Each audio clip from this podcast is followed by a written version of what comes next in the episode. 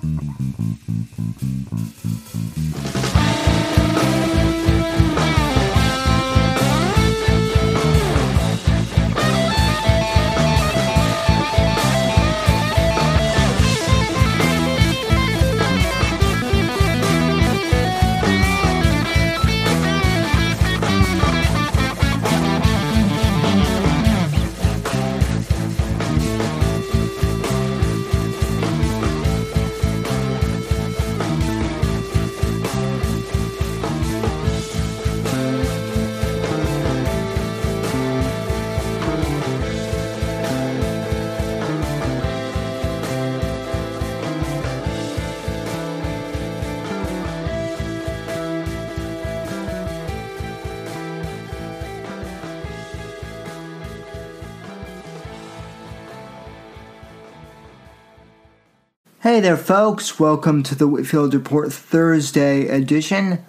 I am your host, Sam Whitfield, recording here for a, uh, you know, for Thursday's edition of the podcast.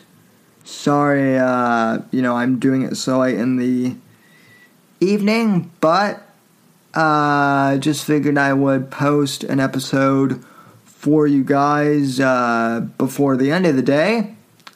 So, hope you guys are doing well. This is an audio only edition of the uh, podcast. And uh, I haven't done an audio only version in a while. I've, I've been trying to uh, live stream lately more and more to get the live, uh, you know, audience interaction. But considering that YouTube, uh, you know, seems to either, uh, you know, censor uh, my streams from the uh, view feed or uh, just glitch out entirely. I didn't really feel like uh, dealing with that sort of thing, so I just figured to uh, podcast the old fashioned way, which is, uh, you know, simply to pull up GarageBand here and configure the mic settings and whatnot and uh, do an episode for you guys the old fashioned way. And uh, yeah, I know uh, people who still podcast the old fashioned way, but what can I say? I still enjoy just ranting into the microphone for you guys every once in a while. And uh, real quick before we we begin the show, I would like to give a big shout out to my um, mother whose birthday it is today. So, uh, very happy birthday to you, Mom. And, uh, you know, my mother is great. I happen to think she's the best mother in the world. Of course, uh, you know, I'm a little biased since she is my mother after all. But, uh, you know, she's a wonderful woman, and uh, I'm very glad to have her in my life and she's always been supportive of me and everything that I do, whether it be you know school or uh, you know Boy Scouts, uh, even this podcast. She's been very supportive of. Even in the early days when I don't think she quite understood what I was doing with the podcast, uh, you know, she was still supportive of me doing uh, this podcast uh, provided I, you know, wasn't making calls for violence or anything like that, which, uh, you know, I never have. But uh, anyway, that leads us into a kind of a segue for uh, tonight. And uh, I'll probably cover this a little bit more on Saturday night's live show. But I do want to uh, cover this a little bit here tonight. Uh, apparently, Twitter has decided to take action against uh, the QAnon movement.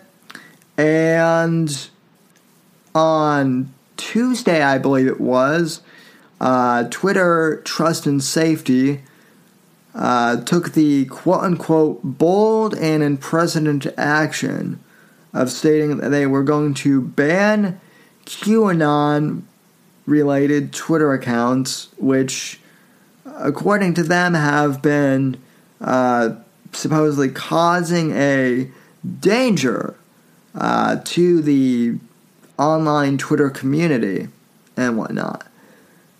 Now, to be fair, folks, uh, I don't really understand what QAnon is, first and foremost.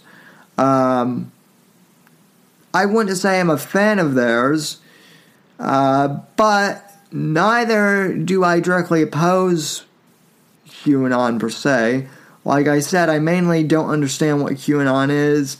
Um, you know, it's they've kind of been online for a while now, and I, I, guess the best way I can kind of explain it for those who don't really know what I'm talking about, um, you know, I, guess QAnon popped up in like uh, early 2017, right after Donald Trump uh, was sworn in under the presidency, and uh, you know that like from what I understand, QAnon is supposedly tied in uh, to helping expose the deep state uh, plot to uh, you know remove Trump from office and or assassinate him, uh, which let me be clear, folks. I, I do believe, as I've mentioned, that there is a far left uh, conspiracy and a deep state uh, plot to uh, sabotage and or remove Donald Trump from office. I fully believe that that's you know that that has happened. Uh, that's what RussiaGate was all about. Basically, trying to say that Donald Trump uh, tampered with the election. Uh, you know, Democrats and liberals, uh, both in politics and in the media, were trying to make Russiagate a whole big deal. And, uh, you know, there was Comey, there was, you know, the there was, uh, you know, Comey, there was uh, Adam Schiff, there was, uh, you know, of course, Mueller. I, you know, I almost blanked on Mueller's name there, but uh, you know, there was that whole uh, crowd of people who were trying to uh, say that Trump, you know, stole the election, and uh, you know, obviously the Clintons were in on this. Turned out, uh, RussiaGate was a whole big, you know, nothing burger, and Mueller finally had to admit at the beginning of, uh, at, you know, really at the beginning of this year, that there was no Russian collusion, and he had to admit that, you know, Russiagate was a nothing burger, essentially. Now, during that time, you know, I was saying that the whole Russiagate narrative that the left wing media and, uh, you know, the politicians had spun was, in fact, you know, part of the deep state. So there is no question in my mind that there is a, uh, you know, plot from the left and the media to discredit and destroy Donald Trump's presidency. Okay, with that being said, um, QAnon is a bit of an enigma, uh, is a bit of an a uh, an enigma to uh, you know to me at the very least and to many of my listeners I suspect uh, no one really knows what QAnon is whether it's a um, you know an actual movement of people or whether it's just an internet meme. But there are a lot of people who post QAnon quote unquote intel uh, relating to uh, the deep state. And also, uh, as of late, they've really been focusing on this whole uh, Jeffrey Epstein and, uh, you know, Ghislaine Maxwell uh, type thing which is what the you know, and pedophile, uh, you know, island in the Lolita Express. And I will say this that some of the people who post QAnon related things have good information some of the time, uh, but by and large, QAnon seems to be completely uh, conspiratorial. So, like I said, I don't really know what QAnon is. Uh, I don't really have a whole good understanding of what they are, but they generally seem to be conspiracy oriented and kind of an internet enigma. So let me just leave it at that. Uh, with that being said, I've never seen a QAnon account, uh, you know, call for violent action against, you know, Adam Schiff or, uh, you know, Comey or Mueller or, you know, any of these, uh, you know, quote unquote, uh, you know, Democrats or, you know, even like left wing politicians or any of these quote unquote deep state operatives. I, I've never seen a QAnon account call for violence. You know, they may post like weird hashtags like trust the plan and whatnot, but that's about it as far as I can tell. Now, why do I bring this up in particular? Well, it is because Twitter, Trust and Safety, as I mentioned a few minutes ago, has decided to start banning QAnon accounts uh, for supposedly provoking violence and also for supposedly hacking the Twitter accounts of high profile users, quote unquote, which leads me to believe, right? Who are these uh, quote unquote high profile users that have gotten ha- hacked. And what exactly is the evidence that QAnon is responsible, right? Twitter Trust and Safety um, did a whole large tweet thread about this and, uh, you know, by the time many of you guys hear this podcast, either on Thursday night, uh, well, if it's on Thursday night, you probably won't see this, but um, if you guys are listening to this episode on Friday, I will have most likely posted kind of my article uh, summarizing Twitter's, uh, you know, action, quote unquote, against QAnon based Twitter accounts right? So, Twitter is supposedly blaming these QAnon accounts for hacking high profile, you know, Twitter users, which again, at this point, we don't even know what really a high profile Twitter user could be considered as now because basically it's relatively easy if you're on the left to get a check mark on Twitter, right? The check mark, uh, you know, little verification logo doesn't mean much anymore. Um, you know, there are people verified on Twitter with less of an influence than I have, right? And I'm not even that big of a voice on Twitter. Um, I'm small potato, you know, compared to some of these other, you know, conservative voices on Twitter, right? And even like the big, you know, conservative voices who are on Twitter, some of them don't even have verified check marks anymore, right? So,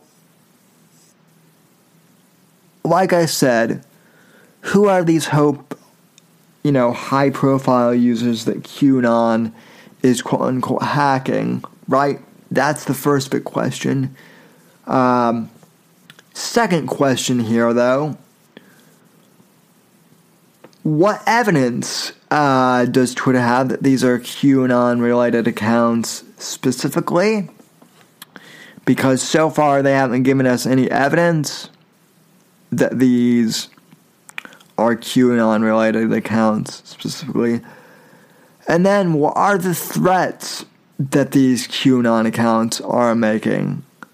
If it's just to expose information, well, then Anonymous has been doing that for years and years and years, and Twitter doesn't seem to make a big deal about, you know, uh, Anonymous, right? And also regarding threats on uh, Twitter, it is very, you know, odd, quote unquote, and also very convenient that Twitter is going after QAnon related accounts, which are seemingly pro Trump, right?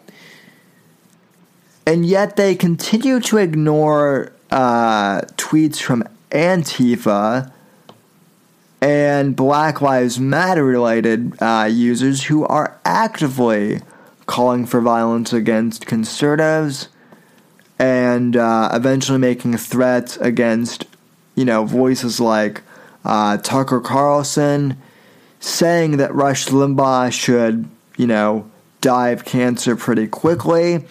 Um, you know, saying that Milo Yiannopoulos deserves to get, you know, gang raped because he's a faggot. Uh, you know, and even like smaller voices like myself have sometimes been harassed by Antifa, you know, people on Twitter. Yet when we yet when we report the accounts, almost nothing happens to you know these uh, Antifa people. It's just freedom of speech, right? And there's no you know very few of these Antifa accounts ever get shut down on Twitter. Yet QAnon posts conspiracy related, you know, stuff which may or may not, you know, relate to anything. And oh my god, um, you know, QAnon is too dangerous and they need to be shut down and they need to be banned off Twitter completely. Right? This is the mentality of uh, Twitter Trust and Safety and Jack Dorsey that they're going to take care of, you know, QAnon, despite the fact that they have made no violent threats whatsoever here. Now, like I said, to you know, to be honest, folks, I don't really understand what QAnon is all about. I'm sure that upon releasing this podcast, I'm going to get a whole bunch of, uh, you know, QAnon related, uh, you know, people, uh, you know, messaging me on Parler and maybe Twitter, and you know, probably I'll probably get like a whole bunch of emails from QAnon related users.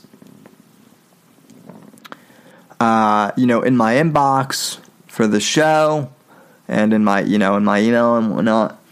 Um, but you know, to be quite honest, like I said, I don't understand. I don't understand what QAnon is. With that being said, they don't seem to be, you know, violent or anything. So, the fact that they're being censored actively by Twitter to me is frightening and proves once again that Twitter is actively censoring conservative voices. Right? Uh, you know, Antifa goes and threatens conservative voices and libertarian voices, and nothing is done to them. And yet, you know, QAnon posts, you know, conspiracy theories, which may or may not be true, may or may not be false, and yet they're a danger to the platform and they have to go. So there is obviously a double standard, and people love to go on this whole thing of, Well, you know, Twitter is on a slippery slope when it comes to censorship. And, uh, you know, as I've titled my uh, blog post article that I'm currently writing on this very topic, uh, no, Twitter has not, Twitter is no longer on a slippery slope. They've gone over the slope and are quickly fall, falling off a cliff. They're no longer on the censorship slippery slope. They've gone, you know, full on partisan censorship. Right? And this is something we saw a few years ago, too, with, uh, you know, Alex Jones. Right?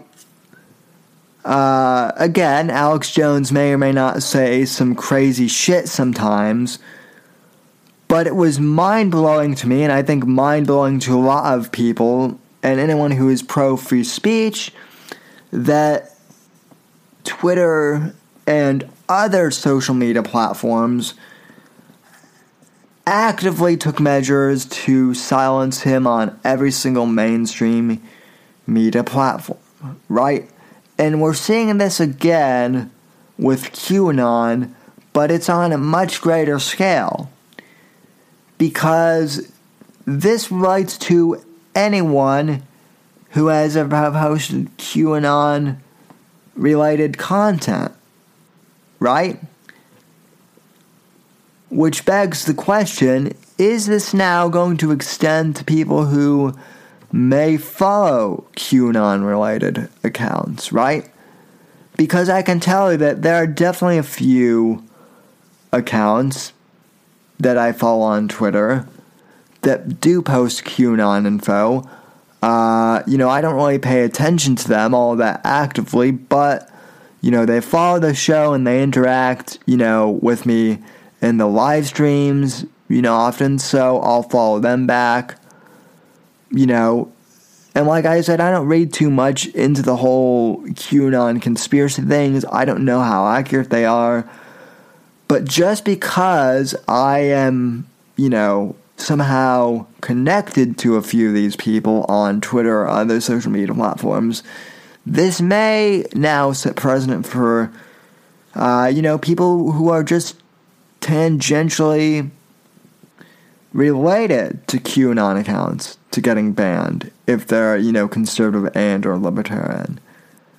I mean, heck, now if you Google QAnon account out of curiosity or anything, you may too get banned. We have no idea how far this, uh, you know, censorship goes, and it it is a very dangerous, you know, line that Twitter is now taking to actively censor, uh, you know, a group of people just because they may be posting conspiracies. Like I said, if Twitter can give active examples of QAnon accounts actually making, you know, valid threats to people, then that's one thing.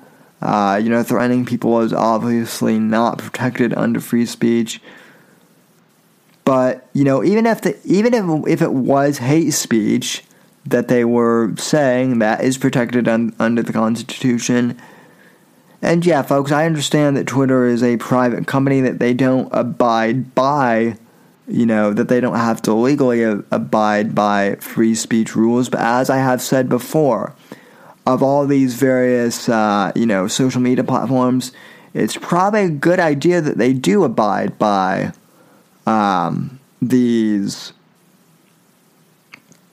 uh, free speech rules. At least that's how they should act. Because, like or not, social media is the Times Square is basically the public square for people now. It's how we express our ideas now is online mainly, right? Especially right now in 2020 when there's, you know, COVID going on and people aren't really allowed to gather out in public, right? We are now online more than ever by necessity, folks, whether you like or not. And it's going to be that way for the foreseeable future. So, like I said, the fact that Twitter is actively censoring QAnon accounts for no apparent reason other than that they find their speech questionable is frightening to me to me folks. And it should be frightening to you too. And you know obviously you can make the argument well it's a free you know Twitter is a private company. They have the right to do what they want. Right? That is a common refrain among a lot of my libertarian friends. One that I used to, uh, you know, stand by more, you know, stand by a lot. But given what, um, you know, is going on in 2020, and really for the last five to ten years with Facebook and Twitter and YouTube and uh, you know Spotify and iTunes, uh, you know pretty much owning all of the uh, monopolies for social media and basically created you know user created independent content you know, considering that big tech basically has a monopoly on speech production and, you know, independent media, these hosting platforms, you know, I'm a little weary of, um, you know, of big tech, you know, having such a big monopoly. And yeah, I know people say, you know, well, if you don't like it, start your own platform, start your own solution. But again, a lot of these companies have monopolies. It is impossible for smaller companies to really get get a hold. You know, Parler. I will say this: Parler, which is kind of a Twitter alternative, has probably had the best, uh, you know, opportunity of uh, you know, kind of breaking the mold and having a, you know, true fighting chance against, uh, you know, Twitter. But they're just one, you know, company and they haven't been around for very long. I, you know, I think they've only been around for two years, maybe not even. And I can tell you that, you know, their operating costs are probably pretty expensive and their revenue stream I don't think is anywhere near towards Twitter's. In fact, I know it's not anywhere near Twitter, so they're going to have a tough time, you know, competing, you know, against Twitter. And, you know, although they run a tight ship, and, you know, like, it is a free speech platform, but they, you know, they do have rules to try and keep the riffraff out, which I appreciate. You know, even so, The Verge, uh, for one, uh, and probably like, you know, BuzzFeed, a lot of the mainstream, you know, tech journals have tried to, you know, call Parler another alt right safe haven, just like they have Gab right?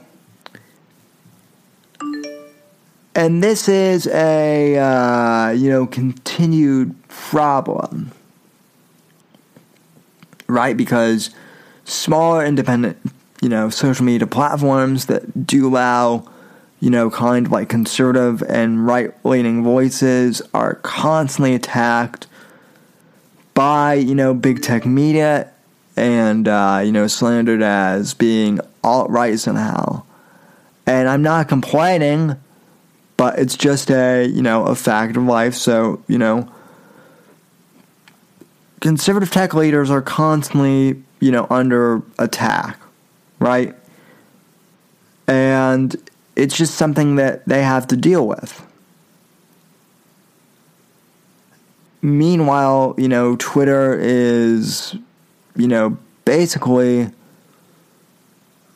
in control of one of the most influential spheres, you know, of communication, which is Twitter. Twitter is now, you know, even Jack Dorsey admits that Twitter influences election now. And so that is, you know, to some people, that is very scary uh, on both the left and the right. Now, it's funny because, the, you know, the left loves to claim that, you know, Trump used Twitter to win the election and to influence people over to his side. And that may be true, right? But the Dems are using the same exact thing. So I'm not necessarily calling for the government to regulate Twitter, you know, fully as a platform to, you know, the full extent of their length. But basically, as I have said before, Twitter and other social media platforms need to be regulated in the sense that they have to decide whether or not they either want to be considered, you know, publishers of content and be able to, uh, you know, choose who can and cannot speak, or they should be required to, uh, you know, uh, determine if they're going to be uh, you know, platforms as opposed to publishers, well, then, you know, that will protect them from any, you know, wrongdoing, but that means that they should also have everyone allowed on the pl- platform, regardless of, you know, ideology. And, you know, it should be a free for all, basically. And yeah, that may mean that you get hate speech. But by and large, the neo Nazis and, you know, the KKK and, you know, all these various hate groups that the left, uh, you know, proclaims that the right wing is made up of, that, you know, and that somehow, you know, also libertarians are hateful too.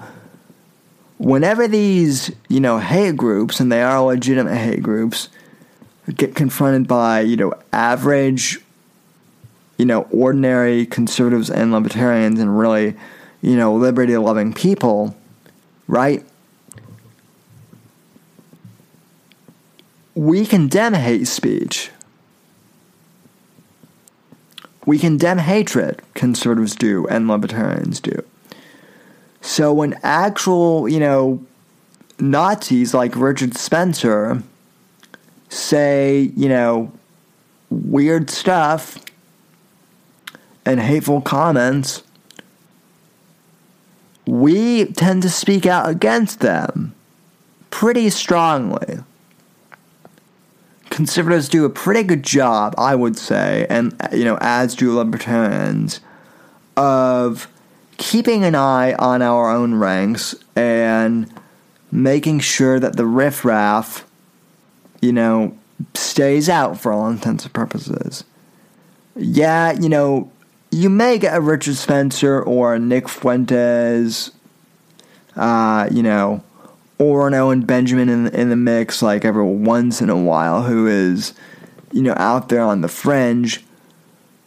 But, you know, by and large, conservatives tend to say that, oh, you know, we don't agree and we don't condone, you know, these, uh, you know, opinions and you know, we're proud to be Americans. We want all people to, uh, you know, succeed in America. We want everyone to do well. You know, liberty should be for everyone in this in this country. That is what most, you know, mostly all conservatives believe, and mostly all libertarians believe. You know, and the fringe doesn't get a lot of attention from us, by and large. And yet, you know, Jack Dorsey and the Twitter team are obsessed with painting us all as radicals. It is really bizarre and quite honestly, you know, sad to see. we're used to it by now, but still, that doesn't make it any easier that this is the case. Right? And furthermore, I would argue that, you know, having these discussions, you know, on, uh, you know, Twitter, right? Like if, if Twitter weren't as invasive, right, in censoring people's voices, if we could actually have a dialogue, you know, with some of these more radical voices, you know, we may, you know, okay, like for example, there was a story of about 10 years ago. So, probably back in like 2007 or 2008, there's actually a story, and I think was actually Joe Rogan who brought this up. There used to be a uh, a woman. I can't remember this lady's name off the top of my head, but long story short, she was a Westboro Baptist Church activist, right? She was she was raised in the Westboro Baptist Church, and she was also, uh, you know, she was raised in the in the Westboro Baptist Church. She pre, you know, she embraced their doctrine fully since she was raised in the church and uh, you know practiced it for the vast majority of her adult life. And then she got a Twitter account and started, you know, spreading her message of hate on the platform. And there were gay people and black people who you know, tweeted her back and, uh, you know, challenged her rhetoric, challenged her hateful ideas, right?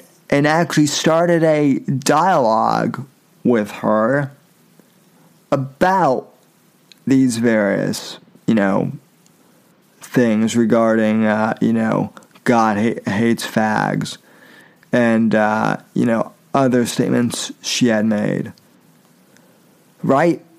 So her doctrine was challenged, and she was presented with another, you know, viewpoint, another side.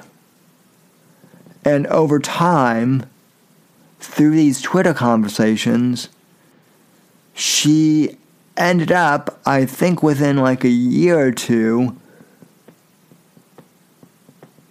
basically being de radicalized and then ended up renouncing the the uh, the Westboro Baptist Church, and now actively seeks to de-radicalize others from the Westboro Baptist Church.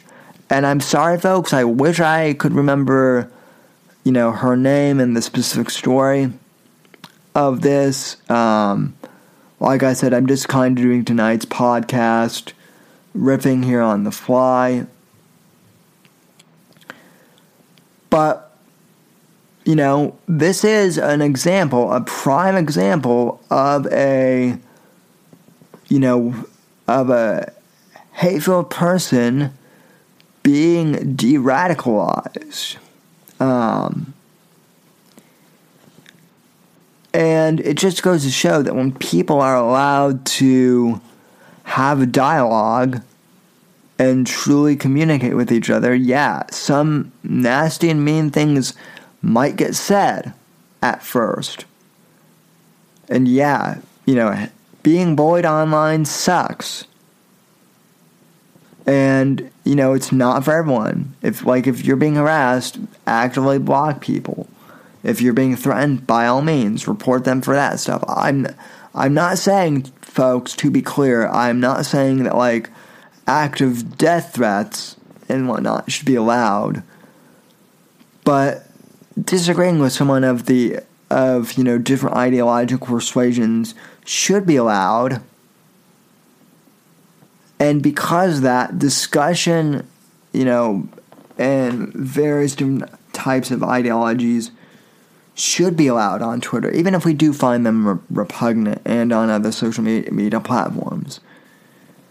Having dialogues is how we build common ground with each other, even if we disagree at first. You know, so you might not understand what QAnon is. I might not understand what QAnon is. Like I said, they don't seem radical, you know, in terms of like threatening people. But rather than silence them, you know, they should be allowed to speak. And this is once again a dangerous, uh, you know, precedent that is being set. And like I pointed out a few years ago, I don't like the fact that, you know, that Alex Jones always spreads conspiracies, but I don't think he is the worst, you know, guy out there either. Um, you know, I think by and large, Alex, you know, says some crazy stuff, but sometimes he is right on money about some things. Regardless of that, I think he should still be on iTunes and on YouTube and all these various platforms that he's been kicked out, out of. Because the only antidote to hate speech, right, is more free speech. And, you know, spreading the message of liberty and freedom that's how we promote liberty and conservative and libertarian values. That's how we promote American greatness. And the fact that, you know, yeah, although the government might be flawed, America in and of itself is a great country and a great nation. So yeah, the the the QAnon uh, you know, thing, folks, with people being censored. That really does bother me, and it's unfortunate that it's happening. Uh, and this continues to be, you know, a problem with Twitter and them censoring conservative voices while simultaneously leaving, you know, Antifa and Black Lives Matter who have made active threats against people alone. And we will cover this more on Thursday.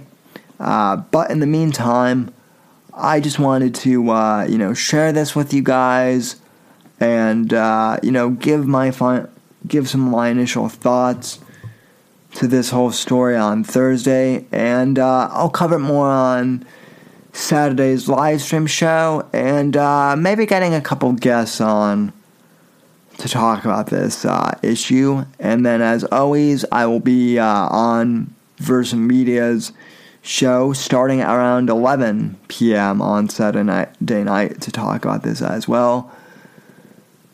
Uh, so, folks, that's all I have for you today. But thanks for uh, listening to this, uh, you know, podcast wherever you are in the past, present, future hour. And uh, as always, you can follow me on Twitter at samdbr underscore NDC, on Instagram at samdbr underscore NDC, don't forget to follow me on Parler and Gab at Sam Whitfield, uh, Facebook.com forward slash The Whitfield Report. Subscribe to the YouTube channel for the live stream, uh, YouTube.com forward slash The Whitfield Report, DLiveTV.com forward slash Whitfield Report for the D Live channel. Um, if you're on you know, iTunes or Apple Podcasts, please give this a five star rating and review. If you're on Spotify, please share this with your, you know, friends and family. Uh, thesamwhitfield.com for all your, uh, you know, needs. Like I said, I will have a blog post up on Friday, uh, you know, for you guys to read some of my thoughts on this subject. Uh, and I have recently redone the uh, you know the website a little bit and cleaned that up. So the Whitfield Report actually has a dedicated uh, page on the website now. So feel free to go and check that out. Again, thesamwhitfield.com is my website address, and that's also where you can, uh, you know, get a hold of me directly if you need to. And uh, yeah, folks, without further ado, that'll be the show for tonight, uh, Thursday night. Like I said, uh, thanks for listening. And uh, from all of us here at NGC Studios, God bless you, God bless America, uh, God, freedom, legacy in that order, as my friend Mr. John Neary likes to say. And I will see you guys for the live show on Saturday night, folks, 10 p.m. Eastern on uh, YouTube. And, uh, you know, we'll have a good time then. So, anyway, thanks for tuning in, and, uh, you know, God bless. And uh, I'll see you folks later, folks. Have a good evening.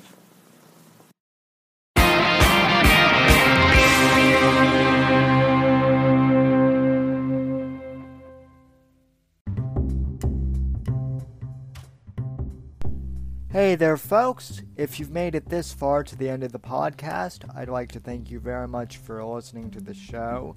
You are the ones that make it possible for me to uh, make an income from podcasting, and I greatly appreciate that just by listening to our show.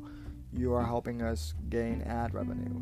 However, if you would really like to uh, help support the show, I encourage you to please donate to the podcast and become a supporter of the show. You can head over to anchor.fm forward slash Whitfield Report and click the support this podcast button and uh, choose the amount that suits you to support the show. Or you can click the link in the show notes and it will directly uh, take you to that page. If you can support the podcast, I really, really appreciate that anything that you can do to uh, help out is greatly appreciated. Even if you can't afford to uh, help financially support the podcast, I encourage you to please go on iTunes uh, or Apple Podcasts or Stitcher and please leave this podcast a positive five star review. That really helps us out here at the Whitfield Report. Thank you for listening, and I'll see you next episode.